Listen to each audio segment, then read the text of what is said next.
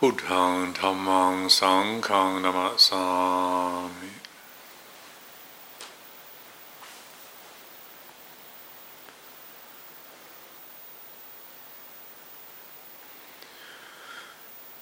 It's probably on the minds of at least some people, maybe quite a number of people, that as the restrictions that have been imposed upon us uh, all around the world as a result of this pandemic, as these restrictions are eased, now lifted, that we might discover that humanity has really learnt some good lessons and they're going to witness some real changes having taken place. And certainly uh, something worth hoping for. There are bound to be some people who also would just like to return to how things were in the past and before the pandemic. However, it doesn't take a lot of thought to recognize that the way we were living wasn't necessarily very wise. Certainly, most people were caught unawares by this pandemic, created massive, massive disruption. And it wasn't it wasn't because of a gigantic asteroid plunging into planet Earth, and that would certainly be understandable if we all got upset about that, or, or all major countries falling into atomic war. That would be obviously disastrous. It wasn't anything like that. It was a, a minuscule little virus. However, this minuscule little virus has led to havoc right across the world. And as was saying, most people, other than the epidemiologists who have been talking about something like this happening for a long time, but for most people, were caught totally unawares. And, and the havoc that has been caused, the political, economic, social, psychological havoc, is the cause of a huge amount of suffering. So, how can we prepare ourselves um, for anything like this happening again? What is there to learn? Can, can we equip ourselves so as to really change course, to change the way we live, to change our fundamental approach to life so that we're not caught unawares? So it's not a disaster because there's nothing wrong with viruses. There have been plenty of viruses before, and pandemics before, in asteroids for that matter before. These things happen. Mm. Planet Earth is subject to these influences, and human beings get sick. That's actually quite normal. However, our reaction to these events have meant that there's been a huge amount of suffering. So, as was saying, what can we do as it appears we're emerging from, at least to some degree, the intensity of the, the lockdown period? What do we need to be paying attention to so that we can be better prepared? And most specifically, of course, in this context, we, we would be thinking uh, what are the spiritual considerations that we need to be engaged in.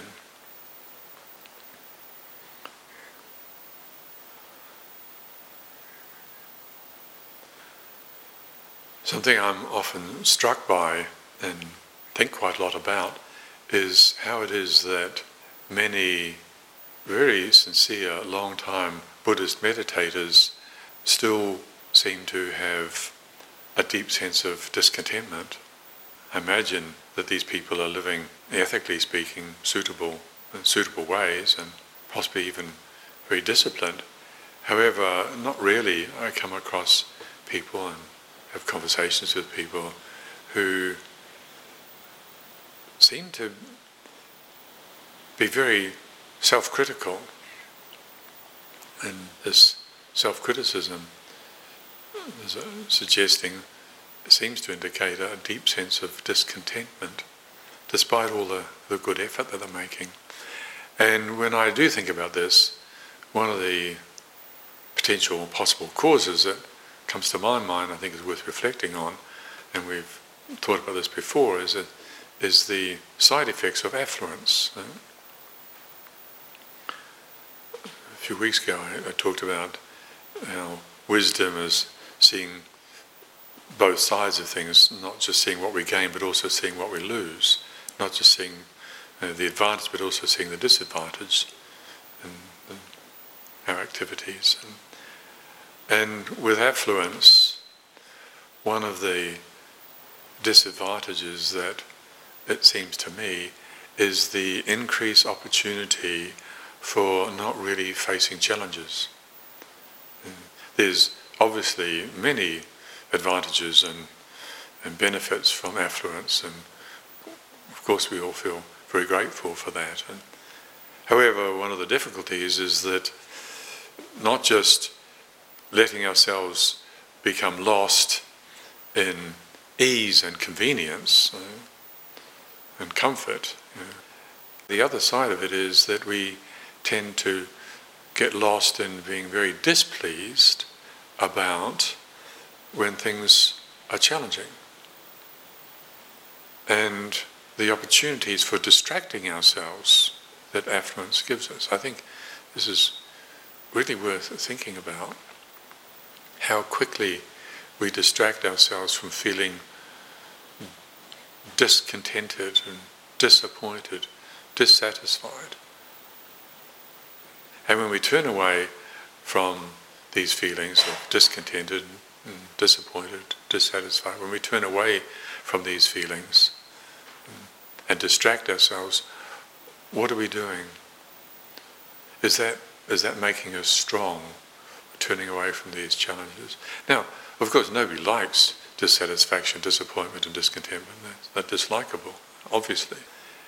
However, affluence means that we, we're at risk of becoming habitually distracted.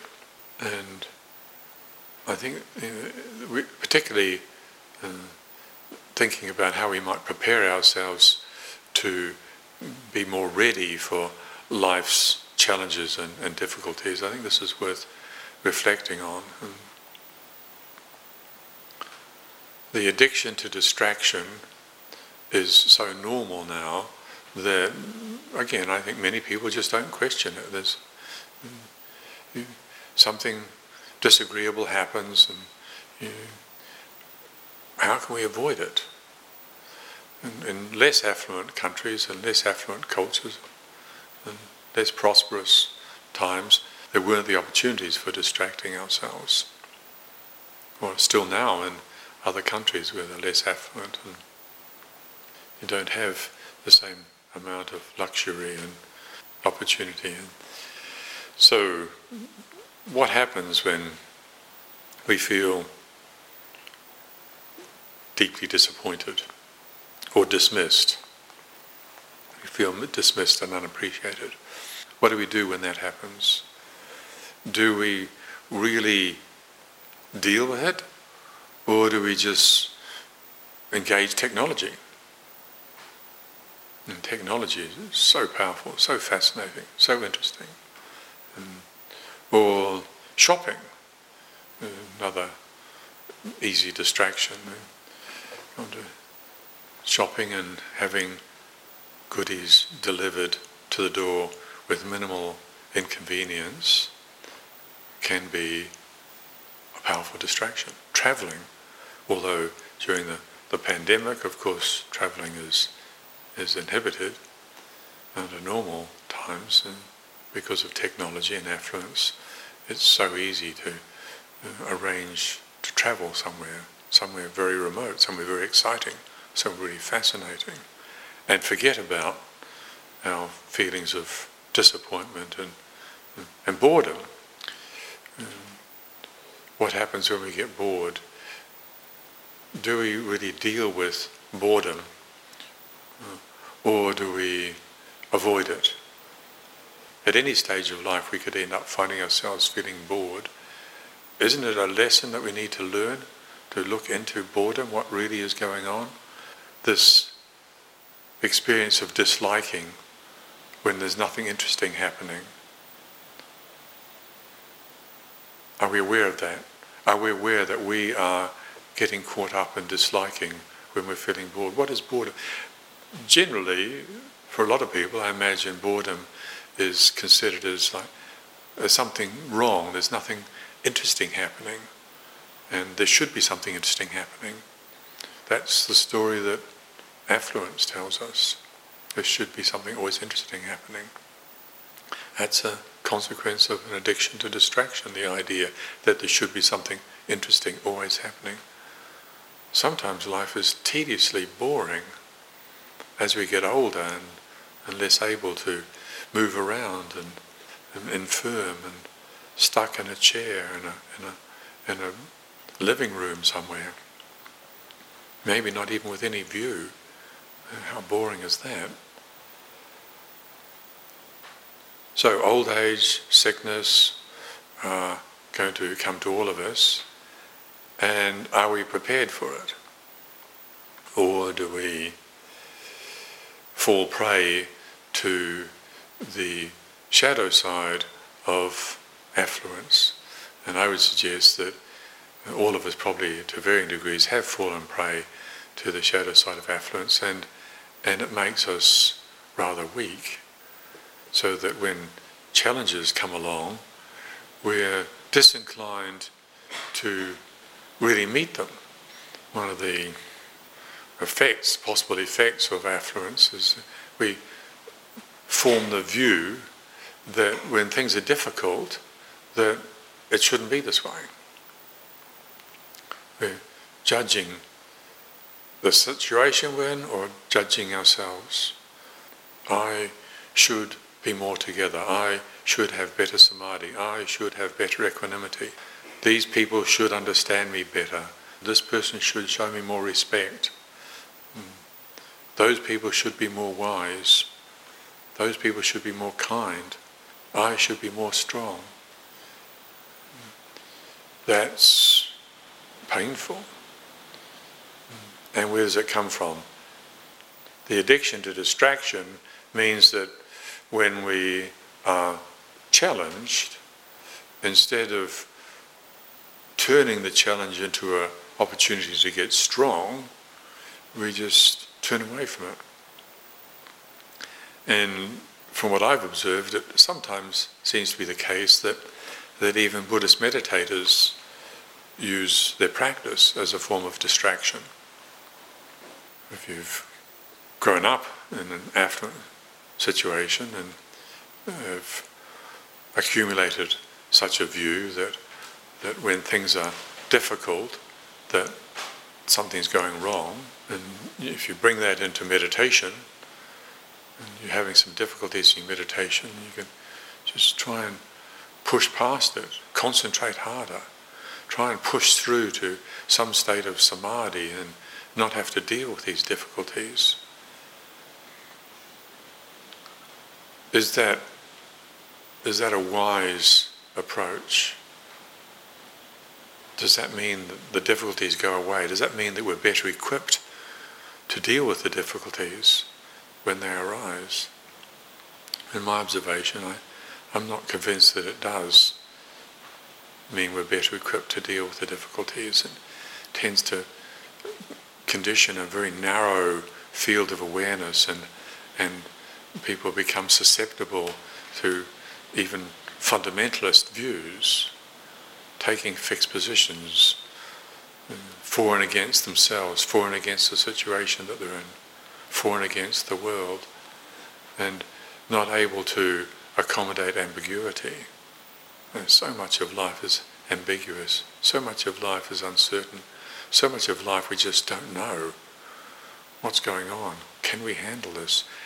when we feel, find ourselves in a situation where we don't know whether we can handle it, is our awareness expanded enough, our attention disciplined enough to be able to open up and say, this is what it's like when I'm faced with not knowing, and to take full responsibility for that.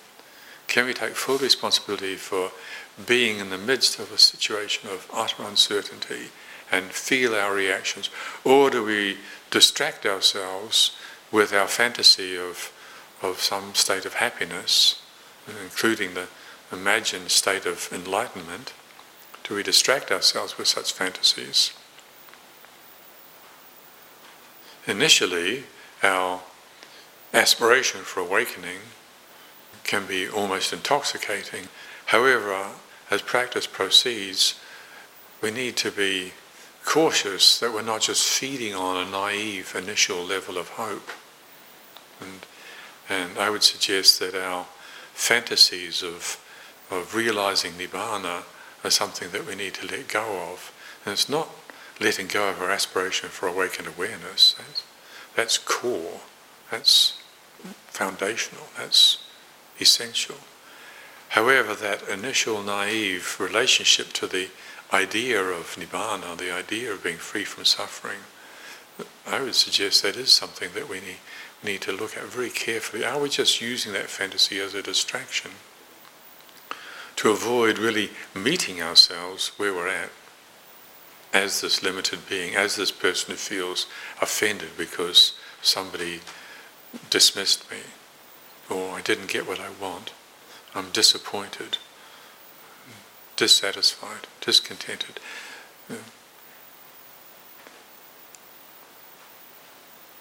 So long as we're caught up in this habit of distraction, then we're disinclined to meet ourselves. And I like to think that if we're practicing in a skillful way, then when we start to suspect that's the case, we'll get interested in it. We'll be honest about it. We'll be honest about it. And it shows up all the time. You, can be in your room or in your kuti or on a retreat and be having a really nice time and feel like you've really got a few things sorted out. However, when you, you end up being in a, some group situation where people behaving in ways that you don't feel so good about or speaking in ways that you're not comfortable with, how are we with ourselves? Can we handle our reactions? Can we handle indignation? It shouldn't be this way. I shouldn't be this way. She should be like that. He should be like this. That's the sign, that's the symptom. That's what we want to see. When we, when we hear that, when we feel that, the heat, of indignation, that's good. Mm. If we're addicted to distraction, and we feel something challenging like that, there's a risk that we'll just try to turn away from it and so rush off and concentrate our mind and avoid it. Right practice might mean that what we need to do is walk up and down for an hour, feeling what we feel just really feel fully offended, feel fully indignant, but not getting lost in it.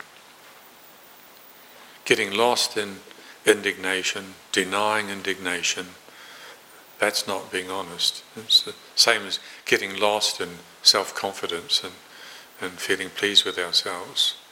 You know, the Dhammacakkappavattana Sutta we were just, this, just chanting this evening, and the Buddha's talking about the middle way. And that that disposition,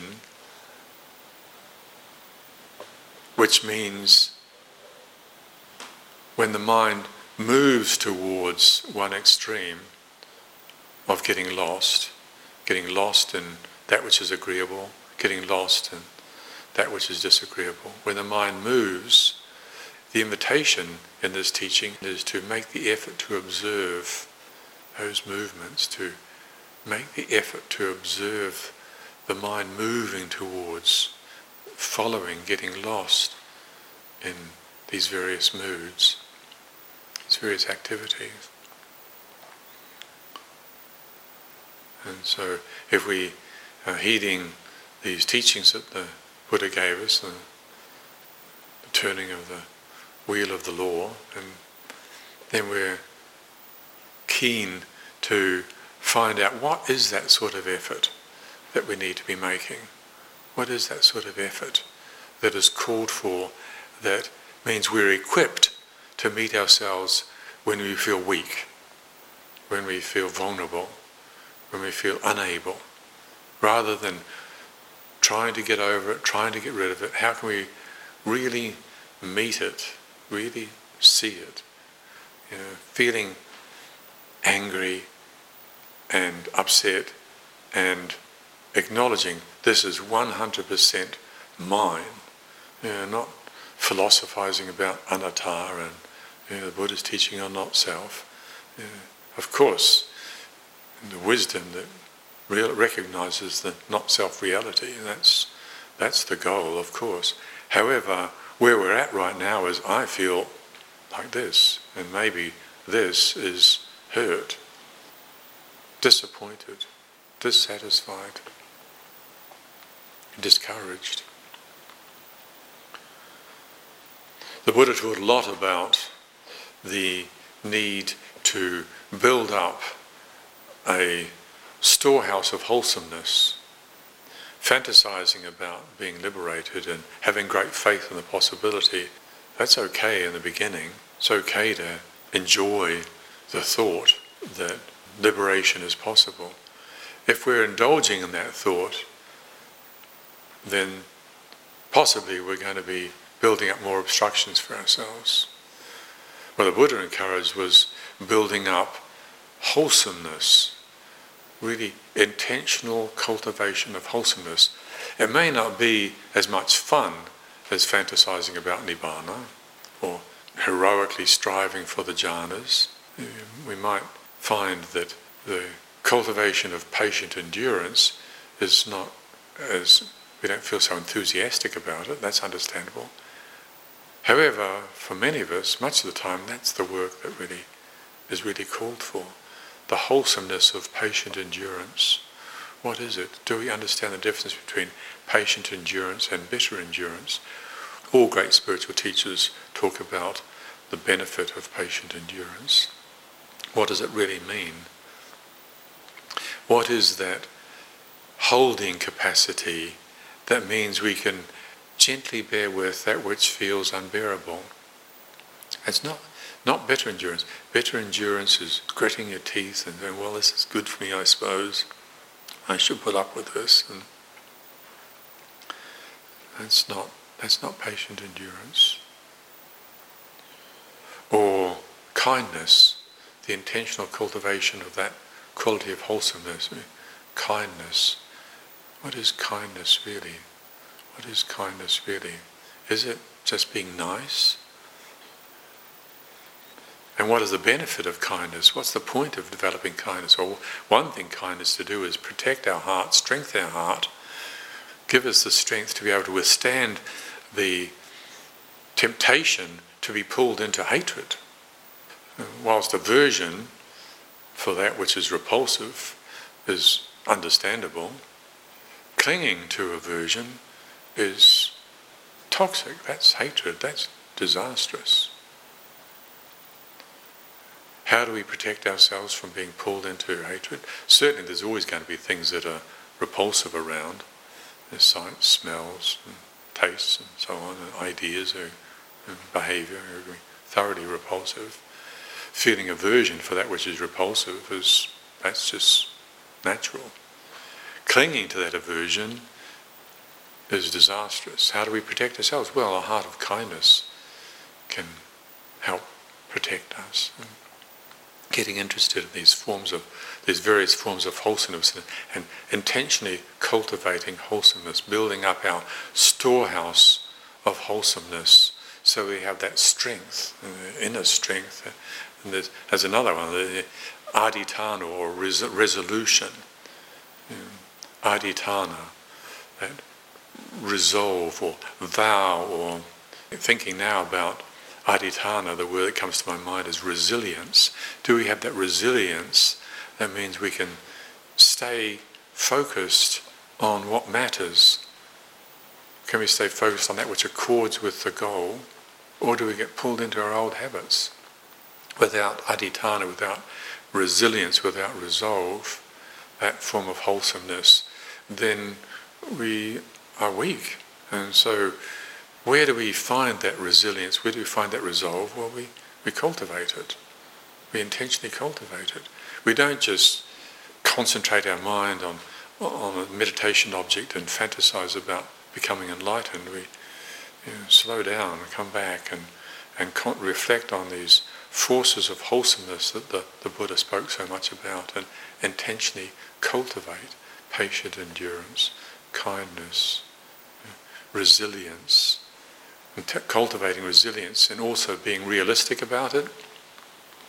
I've spoken before, I think, about how, as a junior monk living in Thailand, and some of the other monks were taking on these adhitthanas that were out of my scope, basically, you know, like not lying down at all for weeks on end, months on end, years on end, some of them, various other ascetic practices, and and so I knew I could. Well, I figured I couldn't do that, so I decided that I would resolve that I would just sweep out my kuti every day, keep my cottage, my meditation hut clean. And there were times when I would go to bed at night and realize, oops, I haven't swept out my cottage today. So I'd get up and do it. Little by little, that's building up adhitthana, or resolution, or resilience, and building up that form of strength. If we want real change, then we need to make these kinds of efforts. Mindfulness, that watchfulness, that carefulness, that attentiveness that gives us the potential for recognizing patterns. Without mindfulness, there's just chaotic activity. This happens, that happens, and there's the possibility of recognizing the patterns of activity. When there's a recognition of the patterns of activity, there's a, perhaps the possibility of seeing cause and effect, and then the possibility of understanding, and then the possibility of letting go. So that wholesomeness that is mindfulness compassion, the wholesomeness of compassion, karuna, intentionally cultivating compassion by feeling what it feels like when we're really suffering. Or if we're not suffering right now, to remember some suffering that we've experienced in the past, some really painful sense of loss or disappointment or even despair, and then imagining somebody we care about having such a feeling and noticing that wish that arises, spontaneously arises in the heart, may they not feel that suffering. May this person not suffer. May they not suffer. May they be free from suffering. May I be free from suffering, consciously, intentionally cultivating the wholesomeness of compassion. And perhaps experience the potential benefit that can come from compassion, which is that, that form of strength, which means that in a better position to be able to witness suffering, your inner suffering or the suffering of the world, without being pulled into and defined by that vortex of pain. Without compassion, without kindness, is uh, as I was saying before, we're weak and vulnerable. And where does that weakness and vulnerability come from? I would suggest it comes from that unfortunate habit of distracting ourselves from life's difficulties. So, talking like this, this encouragement to, to cultivate wholesomeness, is perhaps not as inspiring as some of the other teachings that the Buddha gave. However, the Buddha did speak a lot about cultivating wholesomeness. And even in our daily life, in our everyday activity, we can see the consequences of if we're not properly prepared for something like I've spoken before about if you have a great idea for starting up a business, know, a really good idea. Everybody thinks it's a great idea. However, you don't have funding how far does that great idea get? We need the funding, need the potential to start the business. Or if you're going mountain climbing, you really want to climb some great mountain that you've, you've heard about and you, other people have climbed it and you really, really want to climb it. Do you just head on out and climb it or do you prepare yourself? Of course, you prepare yourself. You prepare yourself physically, prepare yourself mentally. You might be a really, really great map reader and have all sorts of wonderful aspirations for climbing that mountain. However, if you're not prepared physically, if you haven't got the right equipment, if you haven't got the, the right understanding of the, the risks involved, then that potential adventure could, could be a disaster. So, climbing mountains, of course, you prepare yourself thoroughly, carefully. Likewise, preparing ourselves for what life is going to give us, a big part of it is the intentional cultivation of wholesomeness. Not just hoping that something wonderful is going to happen, not just hoping that change is going to come about, inwardly or outwardly. Rather, heeding these teachings and enthusiastically building up our storehouse of wholesomeness. And being, being like being generous. What is, what is the point of generosity? Well, one of the benefits of generosity is that it potentially reduces the, the burden of self-centeredness. And generous people tend to be more happy. Selfish, mean people tend to be unhappy. When we give, when we give, what happens?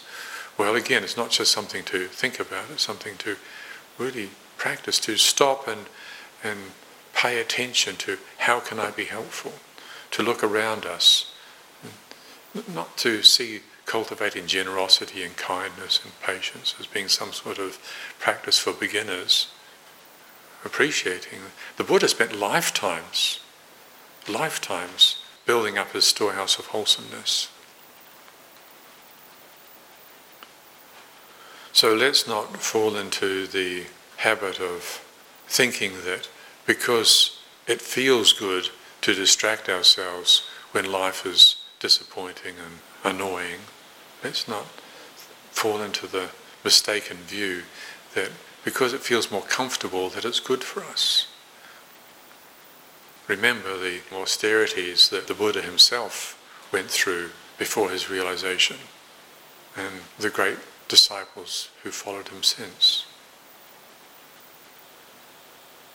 Thank you very much this evening for your attention.